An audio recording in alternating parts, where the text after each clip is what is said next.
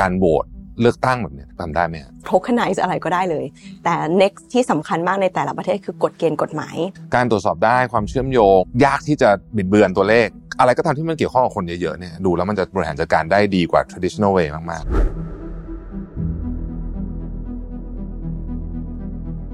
การทำหุ้นบนบล็อกเชนในอนาคตเนี่ยจะเกิดขึ้นได้ อีกหน่อยเนี่ย ผู้ถือหุ้นเนี่ยมีความเชื่อมโยงกับตัวบริษัทนั้นได้ง่ายกว่าสมัยนี้เยอะเลย เราอยากทวิสต์มุมให้มันมีความน่าสนใจเซต mindset ในตลาดว่าการลงทุน investment token เนี่ยมัน regulate นะ แต่มันแปลกใหม่ด้วย แล้วมันมีความน่าสนใจมากยิ่งขึ้นอะไรอย่างเงี้ย Mission to the Moon Podcast Continue with your mission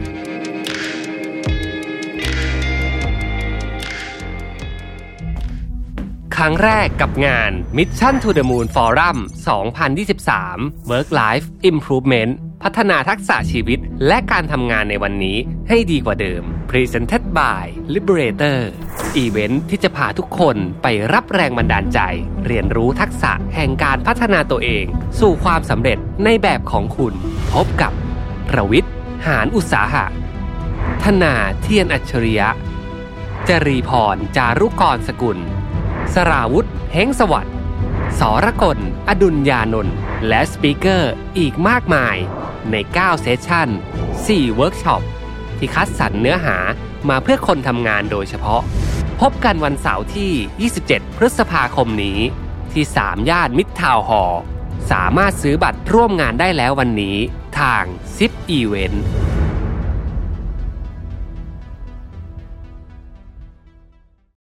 สวัสดีครับ ยินดีต้อนรับเข้าสู่ Mission to the Moon Interview นะครับคุณอยู่กับเราไปทานอุตสาหะนะครับ ทุกวันนี้ผมเชื่อว่าทุกท่านเนี่ยคงจะคุ้นเคยกับเทคโนโลยีบล็อกเชนกันอย่างดีอยู่แล้วนะครับ เพราะว่าเราก็ได้ยินคำนี้มานานแล้วนะฮะจะให้อธิบายเร็วๆ อีกทีนึงคือบล็อกเชนคือระบบ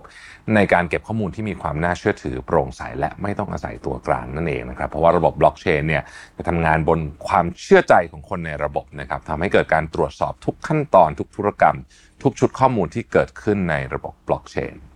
ซึ่งเสียงส่วนใหญ่เชื่อว่าบล็อกเชนเนี่ยจะเปลี่ยนโฉมหน้าของหลายธุรกิจเลยนะครับ โดยเฉพาะสิ่งที่คนพูดถึงเยอะที่สุดน่าจะเป็นธุรกรรมทางการเงินนั่นเองนะครับ แต่เชื่อหรือไม่ครับว่าเมื่อประมาณ 3-5 ปีก่อนหน้านี้เนี่ยเทคโนโลยีบล็อกเชนณตอนนั้นเนี่ยเป็นเพียงแค่ buzzword ที่คนส่วนใหญ่นึกไม่ออกว่ามันจะเอาไปทำอะไรนะฮะจะมาเปลี่ยนแปลงชีวิตหรือเปลี่ยนแปลงธุรกิจได้ยังไงบ้าง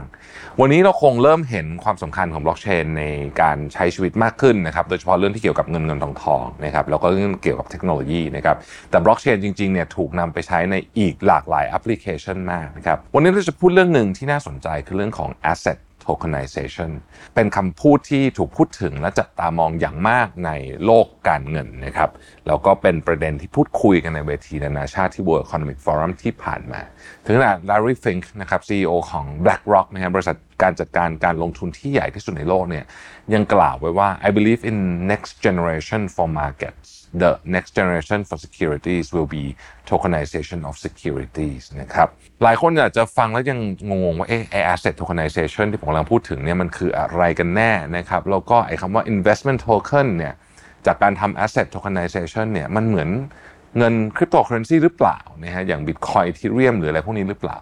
คำตอบคือไม่นะครับเนื่องจากเป็นสินทรัพย์ดิจิทัลคนละประเภทกันนะฮะและในหลาย ๆ ประเทศเองเนี่ยก็ได้มีการจัดให้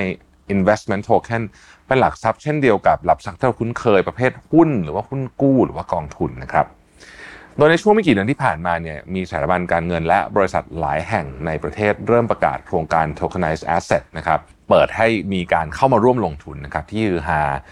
ล่าสุดในเอเชีย คือรัฐบาลฮ่องกงประกาศขาย tokenization green bond นะครับเป็นการระดมทุนไปได้ถึง 102 ล้านเหรียญสหรัฐ เมื่อช่วงกลางเดือนกุมภาพันธ์ที่ผ่านมา หรือบริษัทอย่างซีเมนนะครับ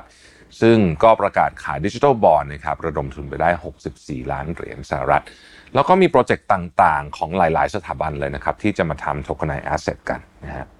กลับมาที่เมืองไทยของเราเองเนี่ยก็เพิ่งมี movement สำคัญเกิดขึ้นเมื่อเดือนมีนาคมที่ผ่านมานี้เองนะครับต้นเดือนนี้นะฮะโดยทางคอรมอในวันนั้นเนี่ยนะครับคณะรัฐมนตรีได้อนุมัติการยกเว้นการเก็บภาษีเงินได้และ VAT ภาษีมูลค่าเพิ่มสำหรับการเปิดระดมทุนผ่าน investment token เรียกว่าช่วยลดต้นทุนในการทำโปรเจกต์ tokenization asset นะครับและ unlock ช่องทางการระดมทุนใหม่ ๆ ให้แก่บริษัทนะครับแล้วก็ยังเป็นตัวเลือกที่น่าสนใจกับนักลงทุนด้วยนะฮะ เมื่อพูดถึงการทำ asset tokenization เนี่ยก็เป็นเรื่องธรรมดานะครับที่จะต้องมีตัวกลางนะครับอย่างเช่น ICO portal เป็นผู้คัดกรองนะครับเพราะว่าไม่งั้นเนี่ยเดี๋ยวก็จะเละไปหมดเลยนะครับถ้าเกิดว่าปล่อยให้ใครทำก็ได้นะครับเพราะฉะนั้นต้องมีคนคัดกรองโครงการที่สามารถทำ ICO แล้วก็เป็นพื้นที่สำหรับการซื้อขาย tokenized asset เป็นตลาดแรกด้วยนะครับ วันนี้เองเนี่ยเรามีโอกาสได้พูดคุยกับคุณอภิญญาเรืองทวีคูณนะครับท่านเป็น managing director ของ Cubix นะครับผู้ให้บริการระบบเสนอขายโทเค็นดิจิทัลผ่านระบบบล็อกเชนหรือว่า ICO Portal ที่ได้รับใบอนุญาตอย่างเป็นทางการจากกรตนะครับวันนี้จะมาชวนคุยถึงสถานการณ์และภูมิทัศน์ล่าสุดของโลกการลงทุนแห่งอนาคต รวมถึงศักยภาพและความเป็นไปได้ของตลาด Asset Tokenization สวัสดีคุณอภิญญานะครับ สวัสดี สวัสดีค่ะคุณอภิญญานะครับ ยินดีต้อนรับสู่ Mission to the Moon นะครับ ขอบคุณมากที่มาเป็นแขกเป็นเกียรติในวันนี้นะครับผมก่อนอื่นเลยเนี่ยอยากให้คุณอภิญญาเล่าให้ฟังนิดนึงว่า เจ้าตัว tokenized asset หรือว่า digital token เนี่ยมันแตกต่าง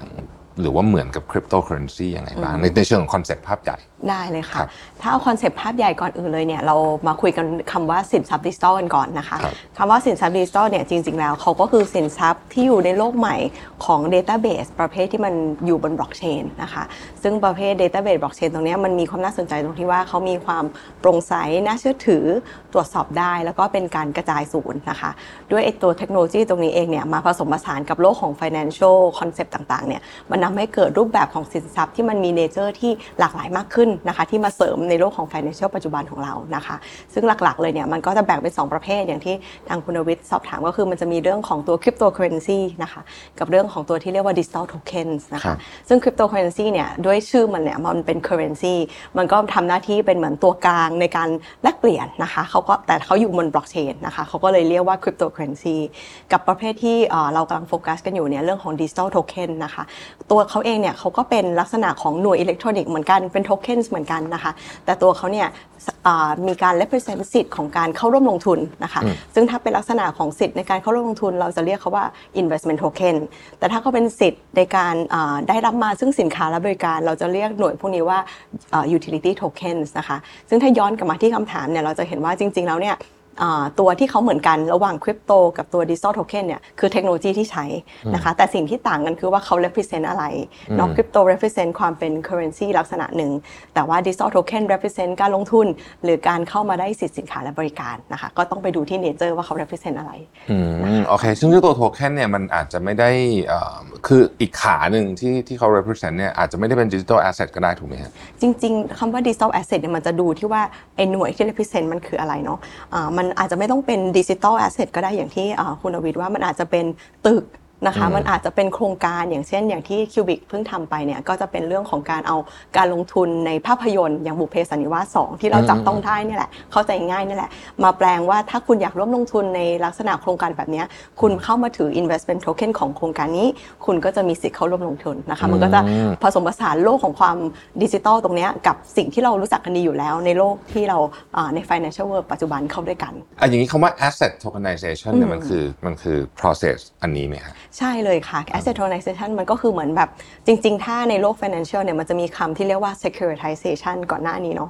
มันก็คือการแปลงอ่าสินทรัพย์หรือการลงทุนอะไรก็ได้ที่มันเป็นหน่วยที่ย่อยลง แต่สมัยก่อนเราทำให้มันเป็นหน่วยที่ย่อยลงแล้วเราใช้ legal document เนาะมามาเป็นการทำสัญญาร่วมกันนะคะแต่ตอนนี้เราเปลี่ยนรูปแบบบอกเราทำให้มันเป็นหน่วยย่อยลงเหมือนกัน แต่แทนที่เราจะต้องมา go to legal document ที่มันเป็น paper base เนี่ยเรา transform สิ่งเหล่านี้มาอยู่บน blockchain เป็น digital unit ของมัน ซึ่งเราเรียกมันว่า digital token นะคะกระบวนการตรงนี้เองเนี่ยมันเรียกว่า asset tokenization ซึ่งถ้าให้เห็นภาพมากยิ่งขึ้นนะคะตัวอย่างเช่นเราบอกว่าเราต้องการให้คนมาร่วมกันเป็นอ่าเจ้าของร่วมของตึกตึกหนึ่งเนาะเราบอกว่าเราเอาตึกเนี้ยมามาสร้าง representation ในรูปแบบของ digital token เนี่ยเป็นหน่วยย่อยๆ เราแทนที่เราจะเป็นเจ้าของตึกคนเดียว เราก็สามารถให้อ่าคนที่สนใจร่วมลงทุนเนี่ยมาถือ digital unit พวกเนี้ยแทนความเป็นเจ้าของของตึกตรงนี้ได้นะคะอันเนี้ยมันคือการ transform physical asset มาอยู่บนโลกของดิจิทัลและให้คนเข้าถึงได้มากขึ้นอ่าอ่าอย่างนี้มันคล้ายๆไอ้ read อย่างนี้ป่ะครับ ใช่ค่ะ คอนเซ็ปต์คอ่าล้ายๆกันเลยค่ะคล้ายๆกันเลยเพียงแค่ว่าอันเนี้ยมันใช้บล็อกเชนเข้ามาช่วยอืมในขาการทำให้มันแตกเป็นหน่วยย่อยออกมา โอเค เพราะฉะนั้นขาที่เป็น asset เนี่ยอาจจะเป็นอะไรก็ได้อาจจะเป็นใช่ค่ะ รูปภาพก็ได้ ใช่ถูกต้องเลยค่ะรูปภาพจริง ๆ ไม่ใช่ในใช่เป็นรูปภาพจเป็นริงๆก็ฟิสิได้กอลฟิสิกอลเป็นรูปเป็นแผ่นๆอย่างอ่านี้ยก็ก็ได้ได้เหใช่ไหมอนกันสมมติรูปภาพของศิลปินที่แบบมันแพงมากๆใช่อ่าซื้อคนเดียวไม่ไหวอย่างถูงี้กใช่ค่ะอ่าไหมครับจริงๆเขามีการทำสิ่งนี้ขึ้นมาในสวิตเซอร์แลนด์แล้วเหมือนกันที่เขาเอาอ่ารูปของปิกัสโซอะค่ะฮะมามีดิจิทัล representation ที่เป็น ownership ในรูปปิกัสโซตรงนี้นะคะอืมคนก็เข้าไปร่วมถือเป็นผู้ถือของร่วมกันอืมครับโอเคเริ่มเห็นภาพแล้วคือขาที่เป็นแอสเซทเนี่ยเป็นอะไรก็ได้ใช่ใช่อาจจะเป็นโปรเจกต์จริง ๆ ก็ได้ หรือว่าอาจจะเป็นเอิ่มอะไรก็ some form of asset อะไรก็ได้ถูกต้องใช่ไหมค่ะเสร็จแล้วเนี่ยเอิ่มเจ้าตัวเหรียญเนี่ยมัน represent ความเป็นเจ้าของความเป็นเจ้าของหรืการเข้าไปร่วมลงทุน พูดถึงโทเค็นเราก็จะนึกถึงคำว่า ICO ก็จะได้ยินอยู่บ่อยๆ ใช่ไหมครับ ทีนี้มันก็จะคล้ายๆกับคำว่า IPO ที่เราคุ้นเคยกันดีอยู่แล้วเนี่ยเอิ่มแต่คิดว่าคงไม่เหมือนกัน อยากให้คุณอภิญญาอธิบายความแตกต่างได้ไหมครับ ได้เลยค่ะเอ่อถ้าเอา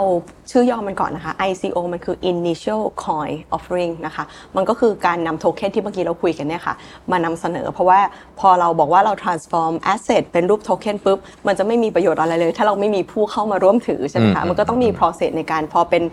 digital unit ปุ๊บ เอาไปเสนอขายนะคะ ให้คนเข้ามาร่วมลงทุนไอ้ process เสนอขายตรงเนี้ยค่ะเขาเรียกว่า initial coin offering ถ้าไปเทียบกับ IPO เนาะ IPO ก็คือ initial public offering ของอาการถือหุ้นนะคะเหมือนเราเอาหุ้นเราออกตลาดครั้งแรกนะคะมันเลยคำคล้ายๆกันแต่ว่าคอนเซปต์เนี่ย ICO เนี่ยเราก็อย่างที่เมื่อกี้เราคุยกันเนาะมันเป็น asset อะไรก็ได้ที่มันมา tokenize แล้วก็มาเสนอขายครั้งแรกนะคะมันก็เลยมี mechanic ที่คล้ายๆกัน แต่ว่าตัว substance ของสิ่งที่เรานำมาเสนอขายเนี่ยก็ไปดูว่าเหรียญเนี่ยมัน represent อะไรเมื่อกี้เรา represent รูปภาพ หรือเรา represent โครงการ หรือเรา represent คอนโดอสังหาเป็นต้นนะคะมันก็มีความอ่าอ่าคล้ายและเหมือนแต่ก็ต่างในเรื่องของอา process ของมันอยู่ตรงนี้นะคะครับแต่ว่าข้อต่างอีกอันหนึงที่สำคัญก็คือว่าถ้าเราเจาะในเรื่องของ ICO เนี่ย ICO เขาเป็นลักษณะเอา project base นะคะสมมติของคุณลวิทย์สมมติมีบริษัทที่เข้าตลาดอยู่แล้ว แต่ตัวบริษัทเองเนี่ยมีโครงการโดยเฉพาะหนึ่งโครงการที่บอกเอ้ยอยากระดมทุนเฉพาะโครงการเนี้ยอืมอ่าอี ถึงแม้เป็นบริษัทจดทะเบียนแล้วก็ยังมาทำ ICO ได้ก็คือเอาโครงการนั้นนะมาระดมทุนได้นะคะเพราะฉะนั้นมันจะเป็น project specific หรือ asset specific นะคะแล้วมันก็จะมีความสามารถในการที่จะดีไซน์รูปแบบผลตอบแทนที่หลากหลาย อาจจะเป็นลักษณะแบบเป็น fixed return หรือว่าในมุมของผู้ออกคือเป็น fixed cost เนาะเป็นคล้ายๆ ออกจ่ายคูปองในในในเรื่องของ financing ตรงนี้ หรืออาจจะเป็นการแชร์ profit นะคะบอกว่าถ้าโครงการนี้มันทำรายได้ได้ดี คนที่มาร่วมลงทุนก็มีสิทธิ์เป็น profit sharing ก็ได้เหมือนกันนะคะหรือลักษณะของอาระยะเวลาของโครงการ อันนี้ก็สามารถคัสตอมไมตามความเหมาะสมของตัวโครงการได้นะคะแล้วก็อีกเรื่องหนึ่งก็คือเรื่องที่พอมันอยู่บนรูปแบบของบล็อกเชนที่เราคุยกันเนี่ยมันสามารถไปเชื่อมโยงกับเรื่องอื่น ๆ ที่เป็นอย่างเช่นเรื่อง utility ได้ หมายความว่ายังไงอย่างเช่นตัว destiny token ที่เราทำอะค่ะมันเป็น investment token เนาะมันเป็น ICO แบบหนึ่งแต่เราบอกว่าเอ๊ะนอกจากจะร่วมลงทุนแล้วได้ผลตอบแทน 2.99%นะ คุณได้สิทธิ์ในการเข้าไปงานอีเวนท์ที่เป็น exclusive event ของหนังเรื่องนี้เลย ก่อนที่เขาจะเปิดตัวด้วยนะไอ้ exclusivity ตรงนี้เราบอกว่ามันเป็น utility benefit ที่เราเอามา bundle แล้วก็ให้กับผู้ที่ถือ investment token ได้เช่นกันนะคะ เพราะฉะนั้นโดยรวมแล้วเนี่ยความ flexible ความ customize ของการออก ICO เนี่ยมันก็จะมีสูงกว่าในการออก IPO ทั่วๆไป คือกระบวนการในการทำพวกนี้เนี่ยปกติมันจะต้องมี regulator เข้ามาเกี่ยวข้องเสมอใช่ค่ะใช่ไหมครับในในในเชิงแล้วแล้วในทางของ ICO เนี่ยมันมีการ regulate แบบนั้นบ้างไหมครับโครงการ ICO เนี่ยมันเยอะมากเลย มันบูมมากเลยยุคนั้นนะคะ แต่ว่ามันเป็นยุคบูมเพราะว่ามันเป็นยังเป็นโลกของการไม่เลกูเลตอยู่นะคะ แล้วก็ทุกคนเลยอยากจะมามีโปรเจกต์มีไอเดียอะไรก็มาระดมทุนผ่านช่องทาง ICO ช่องทาง ICO จนมันเกิด issue ที่ประมาณ 90%ของโครงการที่มาออก ICO เนี่ยมีปัญหานะคะ เพราะว่าไม่มีคนเข้ามากลั่นกรอง ทีนี้ในประเทศไทยเนี่ยอ่าทางทางการก็เลยบอกว่ามันเป็นคอนเซปต์ที่ดีเนาะมันเป็นการนำเทคโนโลยีมาใช้ให้เกิดประโยชน์ แต่พอมันไม่มีการควบคุมเลยเนี่ยมันก็เกิดความเสียหายให้กับนักลงทุนได้นะคะ ก็เลยมีคอนเซปต์ว่าโอ้เราอยากสนับสนุนการกระบวนการนี้แหละ แต่อยากให้มีการกลั่นกรอง เพราะฉะนั้นในประเทศไทยเนี่ยมันก็เลยมีการตั้งไลเซนส์ประเภทการทำเป็น ICO portal ขึ้นมานะคะให้บริษัทอย่าง Cubic เนี่ยพอเราได้ไลเซนส์หน้าที่เราจะเป็นผู้กลันกรองก่อน ก็คือไม่ใช่ว่าใครก็อยู่ดีๆ เดินมาขอประชาชนระดมทุนได้นะคะต้องมาผ่าน ICO portal ที่เราก็จะมีแมคานิกในการกลันกรองดู due diligence ดูความน่าเชื่อถือความน่าจะเป็นของโปรเจกต์ดู financial financial projection ต่างๆ เหมือน financial advisory เลยนะคะอืมการครับกรองก่อนแล้วก็มีการผ่าน filing กรตด้วยสำหรับกรณีที่จะนำเสนอขายสู่ประชาชนทั่วไปนะคะอืมมันก็จะมี process คล้ายๆ กับการออกหุ้นเหมือนกัน แต่ว่ามันจะมีความเข้มที่น้อยลงนิดนึงนะคะมันจะไม่ถึงขั้นบอกว่าจะต้องมี financial track record ก่อนกี่ปีถึงจะมาอ่าขายเข้าสู่ตลาดได้ มันจะง่ายลงนิดนึงนะคะ แต่ก็ยังมีกระบวนการตรงนี้อยู่แล้วแล้วการที่มันอยู่บนบล็อกเชนเนี่ยมันแตกต่าง กับแบบ traditional ดั้งเดิมที่เราเคยทำอะไรคล้ายๆ แบบนี้ยังไงบ้างครับค่ะหนึ่งก็คือว่าพอมันอยู่บนบล็อกเชนปุ๊บเนี่ยเราเปลี่ยนทุกอย่างเป็น digital experience ทั้งหมดนะคะ ตั้งแต่เรื่องของการที่ได้มาในการเข้ามาร่วมจองซื้อตรงเนี้ยเราก็ใช้ mechanic ที่เป็น digital experience ทั้งหมด ในการเข้ามาจองซื้อเข้ามาทำกระบวนการอ่า subscribe นะคะ แล้วพอ subscribe เสร็จปุ๊บได้ ได้ allot ของการร่วมระดมทุนตรงเนี้ยตัวดิจิ t a ลยูนิตเนี่ยมันก็อยู่บนบล็อกเชนใช่ไหมคะ ข้อดีของมันก็คือว่าพอมันอยู่บล็อกเชนปุ๊บเราถ้าเรามีอ่าระบบที่เก็บบล็อกเก็บโทเค็นตรงนี้นะคะ พอคุณได้ investment token มาปุ๊บนะคะ ถ้า investment token ตัวเนี้ยมีการให้สิทธิประโยชน์อื่นๆนะคะ ที่มันเป็นเกี่ยวข้องกับโครงการตรงเนี้ยเราสามารถดีไซน์ตรงนั้นนะออกมาเป็นลักษณะ utility token ที่อยู่บนบล็อกเชนเช่นกันนะคะ เพราะฉะนั้นนะสองเรื่องเนี้ยมันจะเชื่อมกันได้ ถ้าเทียบกับสมมติเราบอกว่าเราออกรีด read read มันก็จะอยู่ใน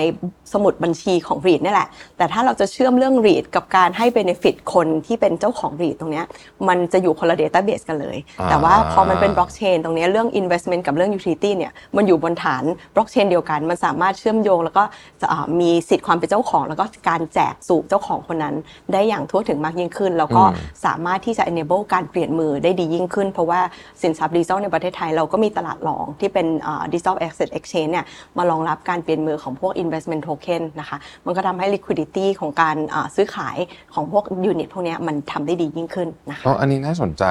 อยากอยากให้คุณอภิญญายกตัวอย่างให้ฟังนิดนึงได้ไหมครับว่าการเชื่อมเจ้าตัวอ่ำเจ้าตัวที่เป็นโทเค็นที่เป็นอ่ำตัว asset ที่เมื่อกี้เราคุยกันกับตัวที่มันเป็น utility เนี่ยมันมีเคสไหนที่แบบอาจจะเป็นของต่างประเทศก็ได้นะฮะที่เรารู้สึกว่าเอออันเนี้ย เออพอมาทำแอปพลิเคชันแบบเนี้ยมันได้ utilize พลังของไอตัวความที่มันเป็นบล็อกเชนได้อย่างเต็มที่ ค่ะ จริง ๆ แล้วอะเอ่อต้องบอกว่าเอ่อไม่นานนี้นะบุ๊กมีเดินทางไปที่ต่างประเทศใช่ไหมคะครับแล้วก็พยายามไปแลกเปลี่ยนเขาแหละว่าเอ๊ะประเทศคุณทำอะไรประเทศเราทำอะไรอะค่ะ ไปมาๆตอนแรกเราคิดว่าเอ๊ะสิ่งที่เราทำของ Cubic อย่างตัว Destiny Token เนี่ยไปเทียบกับประเทศอื่นนี่เราทำได้ประมาณไหน ปรากฏว่า ในทางกลับกันค่ะเขากลับประทับใจว่าเอ้ยสิ่งที่ Kubix ทำที่เมืองไทยเนี่ยมันค่อนข้าง advance เลยนะ ที่ต่างประเทศเนี่ยเขายังไม่มีใครทำ mechanic แบบนี้เลย เพราะว่าdigital asset ในประเทศอื่นเนี่ยมันยังเป็นการอ่าระดมทุนและเกี่ยวข้องกับโลกของ digital economy อยู่ แต่ของ Kubix เนี่ยเราเอาเรื่องดิจิทัลมาผสมกับ real world economy เนาะอ่าภาพยนตร์ที่จับต้องได้ สิทธิ์ในการไปร่วมอ่าใช้อ่าเข้าไปดูหนัง สิทธิ์ในการไปแลก ตัวหนังฟรีป๊อปคอนฟรีอย่างเงี้ยเรา link digital กับ real world ได้ดีมากนะคะ ที่ทุกคนบอกโอ้ในเมืองไทยนี่มัน advance ไปถึงตรงนี้แล้วเหรอนะคะเพราะฉะนั้นตรงนี้เราก็เลยมองว่าจริงๆเนี่ยด้วยกฎเกณฑ์แล้วก็กฎระเบียบในประเทศไทยเนี่ยมันค่อนข้างอ่าส่งเสริมนะคะ ให้เราสามารถนำเรื่องของ utility เรื่อง benefit ต่างๆเนี่ยมาผูกกับ investment น่ะได้ค่อนข้างดีนะคะแล้วก็อย่างตัว Destiny Token เนี่ยเราก็อ่าได้รับ feedback ที่ค่อนข้างดีว่ามันก็เหมือนใช้ง่ายเนาะก็คือ พอคุณลงทุนอ่าคุณได้ investment token ปุ๊บเราในระบบหลังบ้านเนี่ยเราก็จะรู้แล้วว่าใครถือ investment token เราบ้าง ตอนที่เรา generate พวก benefit ที่เป็น utility อะค่ะ เราก็จะรู้เลยว่าหลัก record เขาอยู่ที่ไหน เราก็จะส่ง investment token เนี่ยไปอยู่ในกระเป๋าเดียวกันกับ investment token เขาก็กดใช้งานที่นั่นได้เลยนะคะ มันก็จะเป็น total experience ลักษณะนี้อืมโอเคเริ่มเห็นภาพแล้วว่ามันสามารถมี use case ที่เอ่อการทำแบบเดิมเนี่ย ทำไม่ได้ คือแบบเดิมเวลาเราเป็นเจ้าของ asset ประเภทเนี้เราก็จะมีอย่างมากเราก็มีเอ่อเป็น paper หรือว่าเป็น digital record เออมันถึง record อยู่ในแอปพลิเคชันอะไรเลยสักอย่างเป็นตัวเลขเฉยๆว่าใช่ค่ะเหมือนสมุดบัญชีอ่าอ่าใช่ทำได้แค่นั้นใช่ไหมฮะเอ่อมันอาจจะเป็นบัญชีที่บันทึกอะไรสักอย่างแต่ว่าก็ทำได้แค่นั้น มันไม่สามารถจะไปต่อยอดได้ว่าเอาคุณมีอันนี้แล้วมันต่อไปเรื่องแล้วไงไลต่อฟ์สไตล์ต่อไปเรื่องอ่าแล้วยังไงต่อ engagement ใช่ไหมได้มากขึ้น ซึ่งจริงๆมันสามารถจริงๆมันมีแอปพลิเคชันที่อาจจะ เอ่อเพิ่มเติมได้อีกในอนาคตช่ไหมถูกต้ฮะองที่เราอาจจะยังนึกไม่ออกวันนี้อ่าใช่อาจจะค่ะไม่ค่อยเห็นแต่แน่นะเพราะว่าจะมีอีกใช่ไหอมย่างครับเช่นที่เราพยายามเวิร์กอยู่อย่างเช่นเหมือนพวก new concept ของเรื่อง green เรื่อง carbon credit อ่าเรื่องอะไรก็ตามเนี่ยโอเคมันมี mechanic ของความเชื่อมโยงอยู่ค่อนข้างสูง เราก็สามารถใช้บล็อกเชนอะมาเป็นอ่าตัว enable ในการเชื่อมโยงได้บอกว่า เราสามารถ trace ได้ว่าคาร์บอนเครดิตนี้มันไปถึงไหนแล้ว ในการแลกเปลี่ยนใครเป็นเจ้าของใครเป็นคนลดคาร์บอนอะไรอย่างเงี้ยค่ะ ตรง mechanic บล็อกเชนตรงเนี้ยมันสามารถเอามาจับในเรื่องราวต่างๆ ในหลาย ๆ อินดัสทรีได้ดียิ่งขึ้นค่ะอ่าอันนี้น่าสนใจมากเลยพูดพอพูดถึงเรื่องคาร์บอนเครดิตเพราะว่าตอนนี้กำลังเป็นประเด็นที่เอ่อเป็นประเด็นสำคัญใช่นะค่ะเพราะตั้งแต่เอ่อทางสหภาพยุโรปเนี่ยเขาเริ่มเข้มงวดมากถูกต้องค่ะแล้วมันก็ไล่มาถึงแม้จะกระทั่งเราไม่ได้ส่งออกไปยุโรปเองก็อาจจะโดนได้เพราะว่ามันเป็นหลายหลายทอดมากเลยใช่ไหมฮะค่ะเพราะแล้วก็การ trace เนี่ยก็ ทราบมาว่ายุ่งยากมาก ๆ เดิมทีใช่ค่ะอันนี้ก็อาจจะเป็น solution หนึ่งหนึ่งหนึ่งในวิธีที่จะ solution เข้ามาช่วยตรงนี้ได้เลยฮะใช่ค่ะแล้วก็ตัวมันอาจจะพิสูจน์ทราบไปถึงตัวเอ่อคือกำลังนึกถึงการโยงคาร์บอนเครดิตจับกับพื้นที่ที่เราไปอ้างอิงในการเอาคาร์บอนเครดิตมาแล้วก็ขายต่อให้ใครเนี่ย จริง ๆ อันนี้มันก็เป็นเป็น backbone ของเทคโนโลยีได้ใช่เลยใช่ไหมครับขออนุญาตกลับมาที่ตัวบล็อกเชนนิดนึงได้เลยนะครับค่ะเอ่อคุณอภิญญามองเห็นแอปพลิเคชัน ในในด้านอื่นในประเทศไทยที่คิดว่ามีโอกาสจะเกิดขึ้น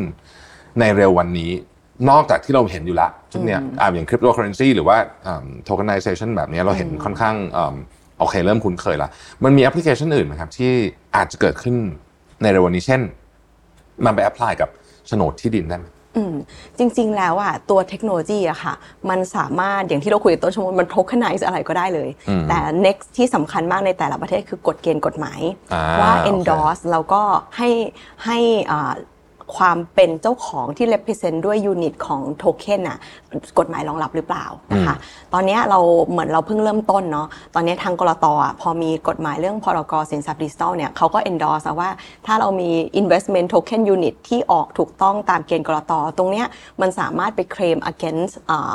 ความมีเจ้าความมีสิทธิ์ในการลงทุนตามกฎหมายได้เลย สมมติอย่างกรณี Destiny Token อย่างเงี้ยเขาถือ investment token ของ Destiny อยู่ที่มี white paper รองรับชัดเจนเนี่ยเขาสามารถเคลมได้เลยว่า ฉันมีสิทธิ์ที่จะได้ผลตอบแทน 2.99 ตามที่คุณบอกไปใน white paper เลยนะ สมมุติไม่มีการจ่าย ตรงนี้ออกมาเนี่ยเขาสามารถไปเคลมตามกฎหมายได้เลยนะคะ ตรงเนี้ยกฎหมายรองรับหมดเลย ทีนี้ถ้ากลับมาเรื่องโฉนดที่ดินเนี่ยเราก็ต้องมาดูว่าในมุมของกฎหมายกรมที่ดินเนี่ยเขาจะ endorse ในการมีอ่าสมมติเราบอกว่าเราเปลี่ยนเป็นโฉนดอิเล็กทรอนิกส์อย่างเงี้ยแล้วเราบอกว่าเราถืออิเล็กทรอนิกส์อยู่ในแอปเราอย่างเงี้ยทางกรมกรมที่ดินเนี่ยเขา endorse สิ่งนี้หรือเปล่าตรงเนี้ยเราจะต้องไปเคลียร์เรื่องกฎหมายกันนิดนึง แต่ถ้าเรื่องกฎหมายเนี่ยเขายอมรับนะคะ อย่างเช่นในต่างประเทศอย่างสวิตเซอร์แลนด์เนี่ยเขามีกฎหมายที่เรียกว่า dis- อ่า distributed ledger technology law คือเขา endorse เลยว่าถ้ามีการใช้ blockchain มา represent พวกสิทธิ์พวกโฉนด พวก certificate เหล่านี้แล้วเนี่ยมันมีความถูกต้องตามกฎหมายเลยนะคะถ้ามันมีกฎหมายลักษณะนั้นออกมาเนี่ยแอปพลิเคชันต่างๆเนี่ยมันจะตามมาอีกเยอะเลยนะคะเพราะวันเนี้ยเรามองว่าเทคโนโลยีมันวิ่งไปไกลละเดี๋ยวพวกกฎเกณฑ์กฎหมายมันจะค่อยๆ มารองรับ แล้วมันจะใช้ได้จริงในแต่ละประเทศครับอะอันนี้ถามถามเล่นๆนะผมอยากรู้อย่างอย่างอย่างการโหวต เลือกตั้งแบบเนี้ยทำได้ค่ะทำได้ไหมฮะจริง ๆ มันทำได้นะคะ เรื่องโหวตเนี่ยมันเป็น common feature ของโลก d e f i อยู่แล้วเนาะอืมอืม mechanic ในการโหวตมันทำได้ แต่ว่าทีเนี้ยมันก็ต้องมาดูแล้วว่าใครเป็นเจ้าภาพ แล้วก็ความถูกต้องความโปร่งใส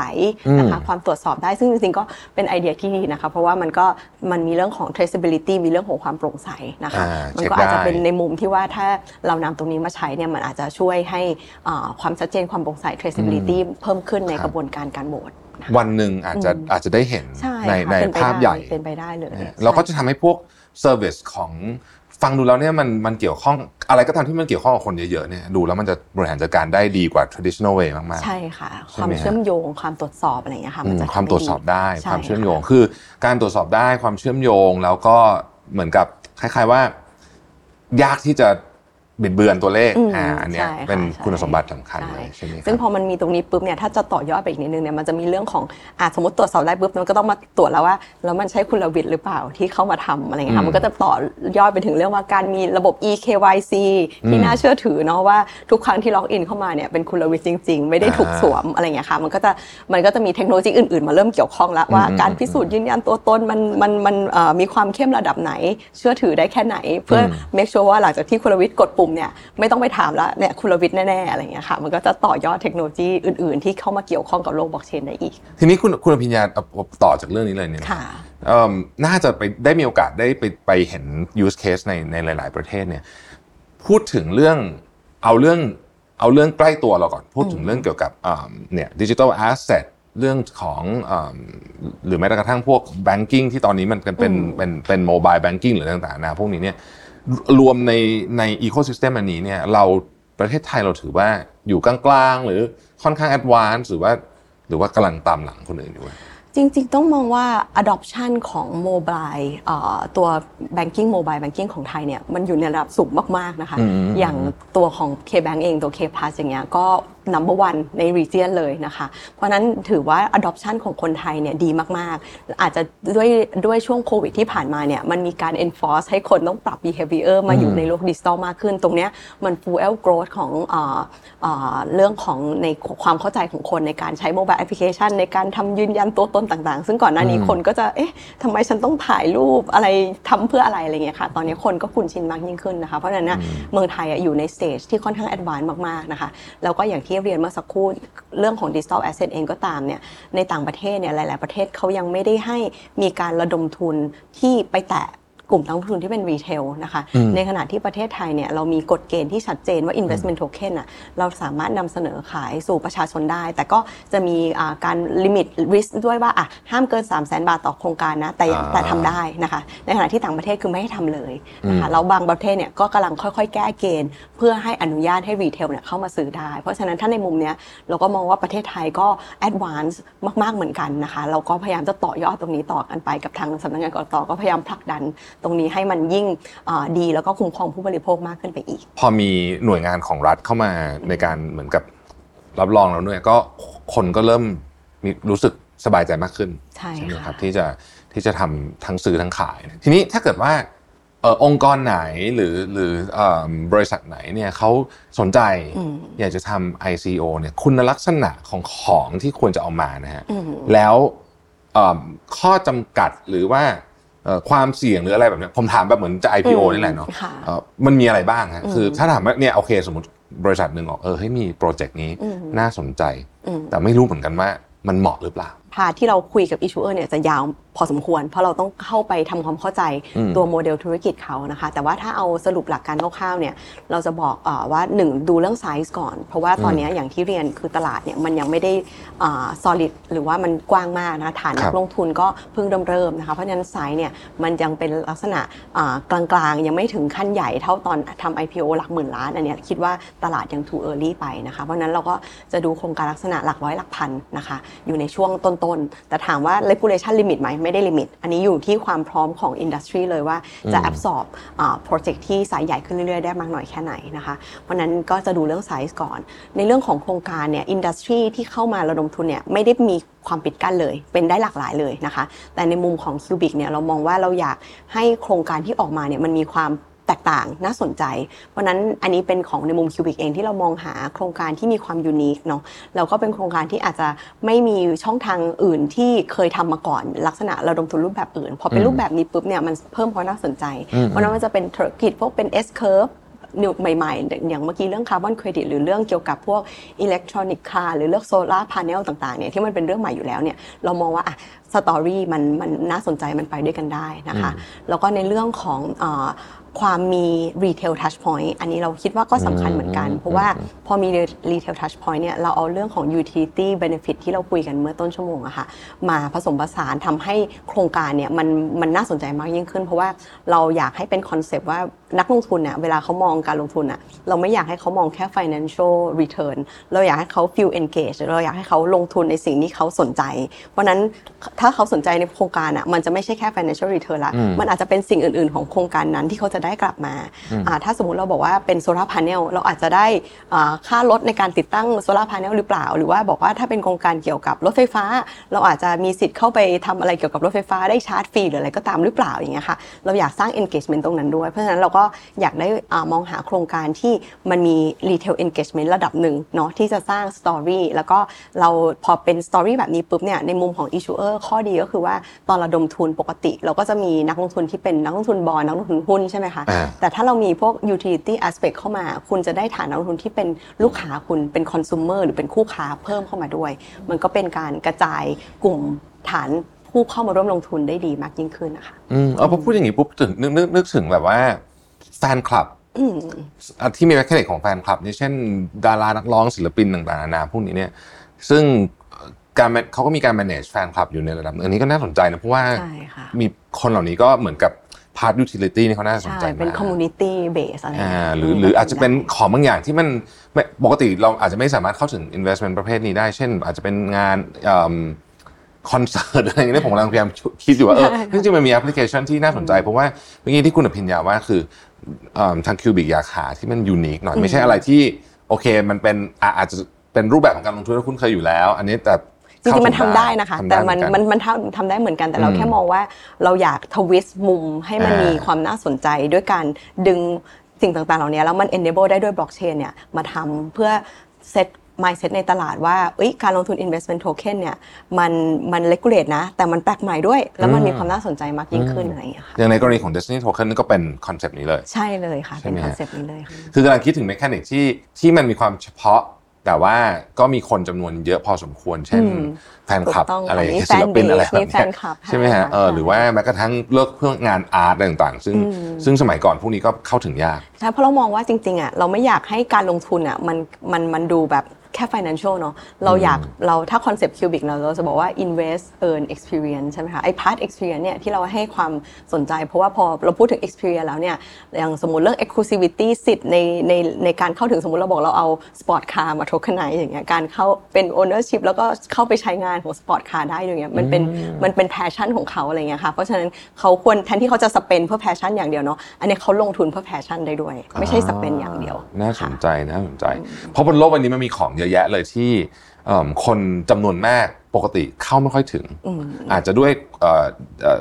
ด้วยความรู้ความเข้าใจด้วยด้วยเอิ่มมันเป็นตลาดที่เฉพาะกลุ่มมากใช่อะไรเงี้ยพวกนี้ก็สามารถเอามาทำได้ใช่ค่ะไหมครับน่าสนใจมากเอิ่มทีนี้เนี่ยเอ่อผมอาจจะอยากจะให้คุณอภิญญาช่วยสรุปนิดนึงว่าเอิ่มอาจจะขอสรุปสองเรื่อง สรุปที่หนึ่งเนี่ยอยากจะอยากจะถามถึงเรื่องเกี่ยวกับว่าโอเคเอิ่มมองไปข้างหน้า นะครับ asset tokenization ในประเทศไทยเนี่ยคุณพิญญามองว่ามันจะมี evolution อะไรที่น่าสนใจบ้างนะครับแล้วก็ภาพรวมของ digital asset ทั้งหมดที่เราพูดกันในหลากหลายสเปกตรัมเนี่ยณจุดนี้เดินทางต่อไปข้างหน้าเนี่ยนะฮะมันจะมีอะไรที่เราเป็นเป็นโอกาสและความเสี่ยงกันนะครับคำถามที่หนึ่งอะนะคะเรื่องเทรนด์ตรงนี้เนี่ยเอ่อต้องบอกว่า ประเทศไทยกำลังเริ่มต้นและไปในทิศทางที่ดีนะคะอ่าเพราะว่าเมื่อวันที่ 7 มีนาที่ผ่านมานะคะมีการยกร่างครมที่เป็นการอ่าให้สิทธิทางด้านภาษีที่เท่าเทียมกันกับฝั่งที่เป็นหลักทรัพย์มากยิ่งขึ้นนะคะอ๋อเพราะก่อนหน้าเนี้ยครับตอนระดมทุนนะคะจะมีภาษีมูลค่าเพิ่ม 7%บนมูลค่าระดมทุน ตอนเนี้ยกฎหมายที่ออกมาใหม่ตรงนี้นะคะตัวเรื่องอาภาษีมูลค่าเพิ่ม 7%เนี่ยได้มีการอ่าอ่า ยกเลิกไปแล้วนะคะทำให้อ่าคนที่เข้ามาระดมทุนตรงเนี้ยก็จะเริ่มมองการระดมทุนประเภทเนี้ยใกล้เคียงกับอ่าหลักทรัพย์มากยิ่งขึ้นนะคะเพราะฉะนั้นนะอ่าเทรนด์ในประเทศไทยก็มีการออกมาสนับสนุนให้ระดมทุนผ่าน investment token เนี่ยมันน่าสนใจยิ่งขึ้นอ๋อคือนะสมัยก่อนต้องเสีย VAT ด้วยต้องเสีย VAT ด้วยอ๋อใช่ VAT ค่ะก็หลายตังค์อยู่ใช่เพราะตอนนี้เท่ากันละเพราะว่าโอเคปกติออกหุ้นออกบอลไม่ต้องเสียใช่ไหมคะอ่าตอนเนี้ยใช่ฮะมาเหมือนกันแล้วนะคะอันนี้ก็คืออ่าจุดดีข้อที่หนึ่งที่อ่าเทรนด์กำลังไปทางนั้นนะคะครับกับเรื่องที่ 2 ก็คือมันจะมีการปรับพวก investment token เนี่ยจากอยู่ใต้โครงสร้างพรกสินทรัพย์ดิจิทัลเนี่ยกลับเข้ามาอยู่ในพรบหลักทรัพย์นะคะ implication คืออะไร คือต้องบอกว่าจริง ๆ ที่เมืองไทยเนี่ย ณ วันนี้เลยสมมติคุณรวิทย์บอกว่า งั้นผมขอออกหุ้นอยู่บนบล็อกเชนได้ไหม หุ้นบนบล็อกเชน ตรงนี้ยังทำไม่ได้ เราทำ asset อื่นๆเนี่ยบนบล็อกเชนอะได้แล้ว แต่หุ้นบนบล็อกเชนเนี่ยยังไม่ได้เพราะว่าหุ้นเนี่ยมันอยู่ใต้พรบหลักทรัพย์อืมแต่ว่าดิจิ t a ลแอสเซทมันอยู่ใต้พรกสินทรัพย์มันมีมันมีความเหลื่อมกันของกฎเกณฑ์อยู่นะคะอืมเพราะฉะนั้นเนี่ยเดี๋ยวถ้ามี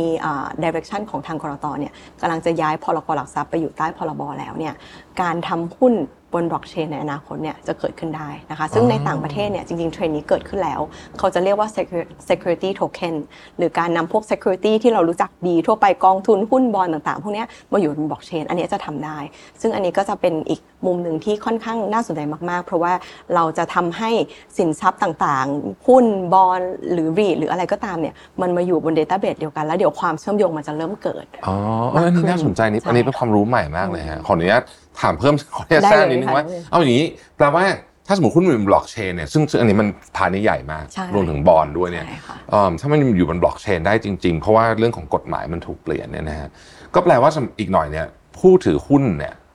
ก็จะมีความเชื่อมโยงกับตัวบริษัทนั้นได้ง่ายกว่าสมัยนี้เยอะเลยเพราะสมัยนี้มันต้องมีการปิดบัญชีเสร็จแล้วก็ต้องไปใช่ประชุมอะไรซึ่งมันยากซับซ้อนไปหมดใช่ค่ะใช่ไหมครับมีความวุ่นวายต้องมอบอำนาจไปโหวตอะไรโอ้โหอันนี้อาจจะยุ่ง proxy vote อยู่บนอ่าบล็อกเชนอะไรกดได้เงี้ยในมือถือได้เลย ใช่ค่ะ มันก็จะอ๋ออันนี้น่าสนใจมันก็จะมากมาเปลี่ยนแต่ว่าก็มันจะต้องมี evolution ของมันอยู่ เพราะว่ามันจะต้องไปดูว่ากฎปัจจุบัน participant ใน industry ปัจจุบันมีใครบ้างละ blockchain มันจะเข้ามาโซฟปัญหาตรงจุดไหนนะคะแต่ถามว่า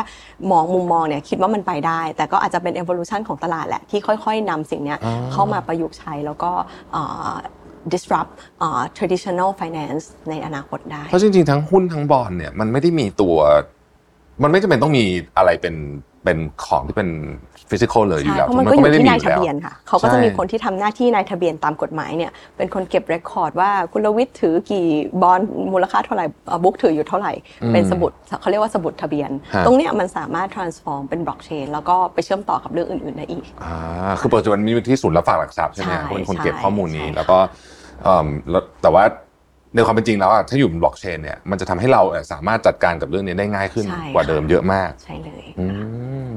โอ้อันนี้น่าสนใจค่ะ แต่ว่าอันนี้เป็นเรื่องของกฎหมายด้วยนะกฎหมายคงต้องด้วยใช่กฎหมายมันจะต้องมันจะต้องมันอาจจะต้องเปลี่ยนหลายเรื่องเหมือนกันอืมค่ะก็คิดว่าเอ่อแต่ว่าคิดว่าตรงเนี้ยมันก็เป็นมุมที่น่าจะค่อยๆ ปรับนะคะเพราะในต่างประเทศเนี่ยอย่างไม่นานมานี้ทาง Goldman Sachs เขาก็มีออกแพลตฟอร์มที่เป็นลักษณะ bond tokenization แพลตฟอร์มขึ้นมา เพราะฉะนั้นแบงก์ใหญ่ๆเอ่อในต่างประเทศเนี่ยเขาก็เริ่มนำสิ่งนี้มาใช้นะคะอย่างทาง BlackRock เองเขาก็เชื่อว่า digital เอ่อ asset transformation ตรงเนี้ยมันจะมาในเรื่องของ asset tokenization เนี่ยแหละที่มันจะมาเสริมพวก digital economy นะคะอืมก็แปลว่ามันก็จะเชื่อมโยงกันได้แล้วคราวนี้เมื่อกี้เมื่อกี้คุณอภิญญาพูดคำว่า มันจะเชื่อมโยงต่อเนื่องกันได้ ซึ่งอันเนี้ยน่าสนใจนะครับใช่เพราะว่าสมัยตอนเนี้ยเราเรามีอันนึงเราก็ต้องมีแอปอันหนึ่งแล้วก็มีอีกอันหนึงก็ต้องแบบ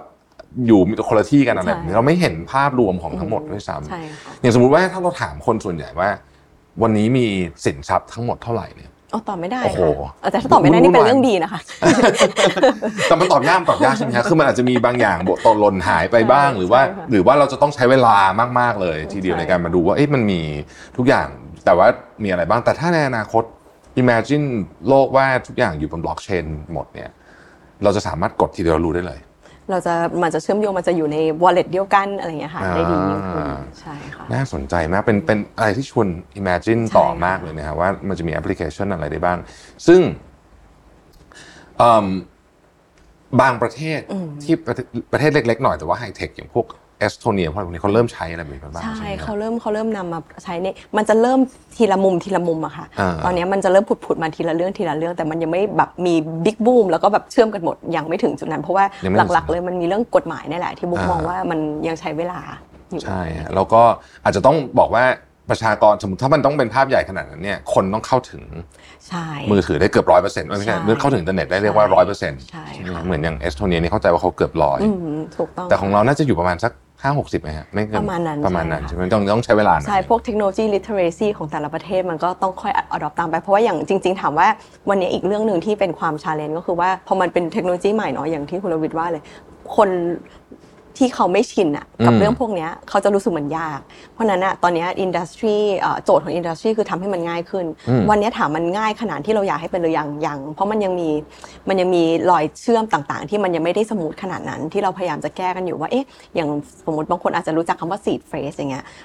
คอนเซปต์ของบล็อกเชนคือคุณลวิทย์ดูแลตัวเองคุณลวิทย์ไม่ต้องเชื่อใครคุณลวิทย์มี seed phrase อันเนี้ยแหละเข้าถึง asset ของฉันได้หมดเลยอ่าข้อดีก็คือฉันดูแลฉันเองได้ อันเนี้ยข้อดีแต่ข้อเสียคือแล้วถ้าวันหนึ่งฉันลืมมันล่ะอืมจะเกิดอะไรขึ้นเรียบร้อยเลยไม่มีใครช่วยฉันแล้วนะ เพราะฉะนั้นเนี่ยมันกลายเป็นว่า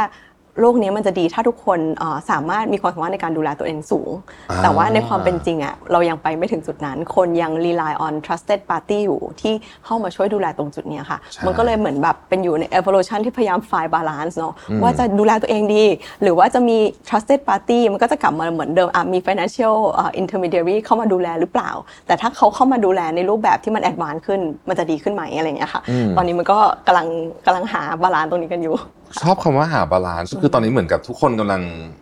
ลองดูว่าเอ๊ะมันจะเป็นโมเดลไหนดีอะไรแบบนี้ใช่ใช่ไหมฮะเอ่อธนาคารแบงก์ชาติของหลายประเทศเองก็มี digital currency digital เอามา test หน่อยดูว่า currency มันจะใช่ค่ะ work ไหมอะไรอย่างงี้ใช่ใช่ไหมฮะค่ะแล้วก็เออเอ่อบางคนรู้สึกว่า regulator ก็ยังจำเป็นนะบางคนรู้สึกว่าเฮ้ยไม่ต้องแล้วอะไรอย่างงี้ใช่ไหมแต่พอบางทีพอมีเรื่องทีนึงปุ๊บความรู้สึก sentiment เปลี่ยนเปลี่ยนเปลี่ยนใช่ใช่ไหมฮะใช่คือในช่วงตลาดแบบ ถ้ามันแบบเป็นตลาดแบบบูบูมมาร์เก็ตเนี่ยคนจะไม่ค่อยสนใจเร g ูเลเตอร์ใช่เท่าไหร่ใช่พอใช่ตลาดมีปัญหาปุ๊บก็จะอะไรอย่างเงี้ยแล้วน่าสนใจว่าเออไอ้มันจะไปเจอ balance มันจะเจอตรงตรงไหนนใช่นะฮะค่ะแต่แต่มุมมองคุณอภิญญาคิดว่าไงฮะเรายังไงจะจะต้องมีอยู่ไหมแต่ว่า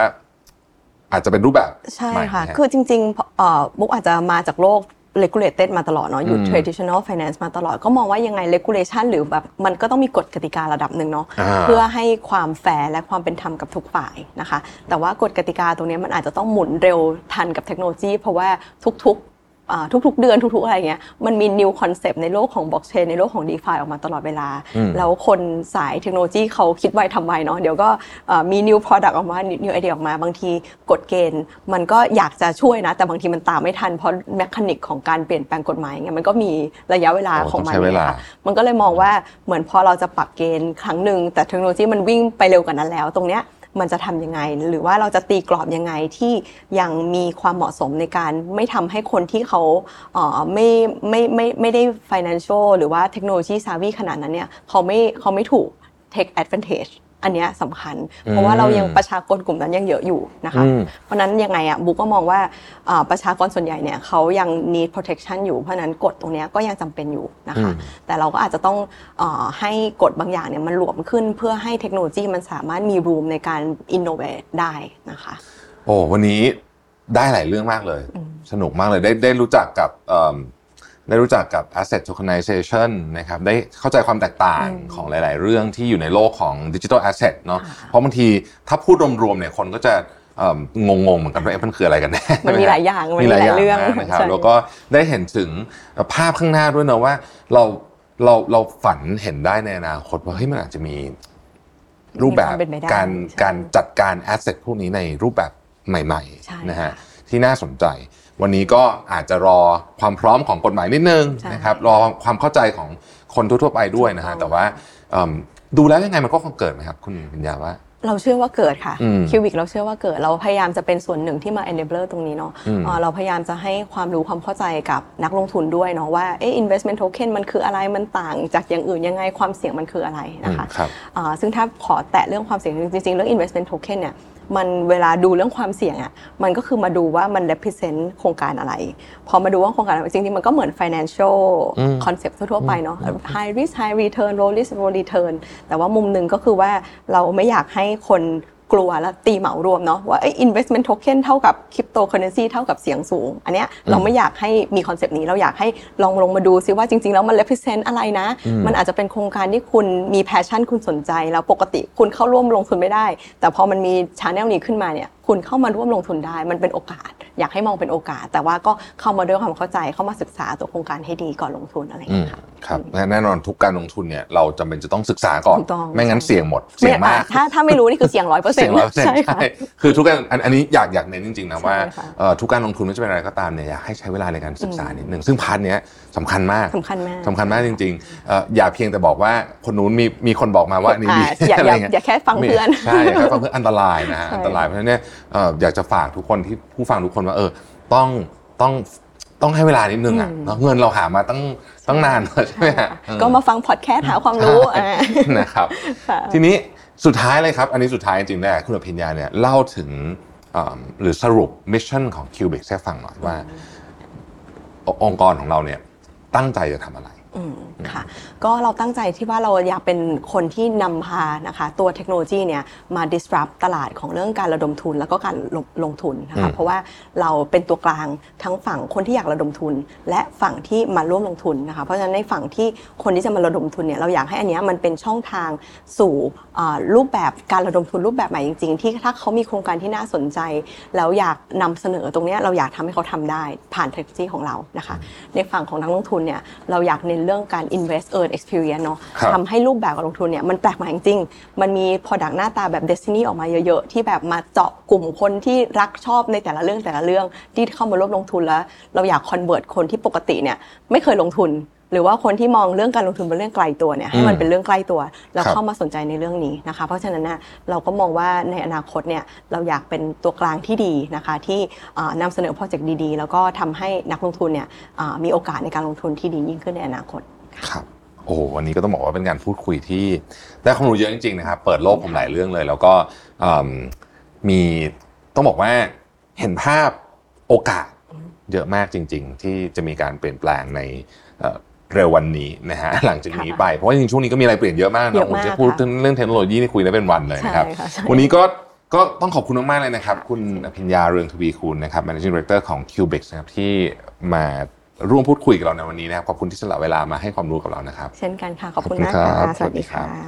ครับก็ถือว่าการพูดคุยในวันนี้เนี่ยเรียกว่าเปิดโลกพอสมควรเลยทีเดียวนะครับ เราได้เรียนรู้เรื่องใหม่ ๆ กันที่น่าสนใจมาก ผมคิดว่าใครหากสนใจ ผลทางการลงทุนแบบใหม่ๆเนี่ยต้องจับตามอง tokenized asset เหล่านี้ให้ดีเลยนะครับยังไงวันนี้ผมต้องขอขอบคุณคุณอภิญญาเรืองทวีคูณนะครับ managing director ของ Cubix ที่สละเวลามาร่วมพูดคุยกับเราในวันนี้ด้วยนะครับ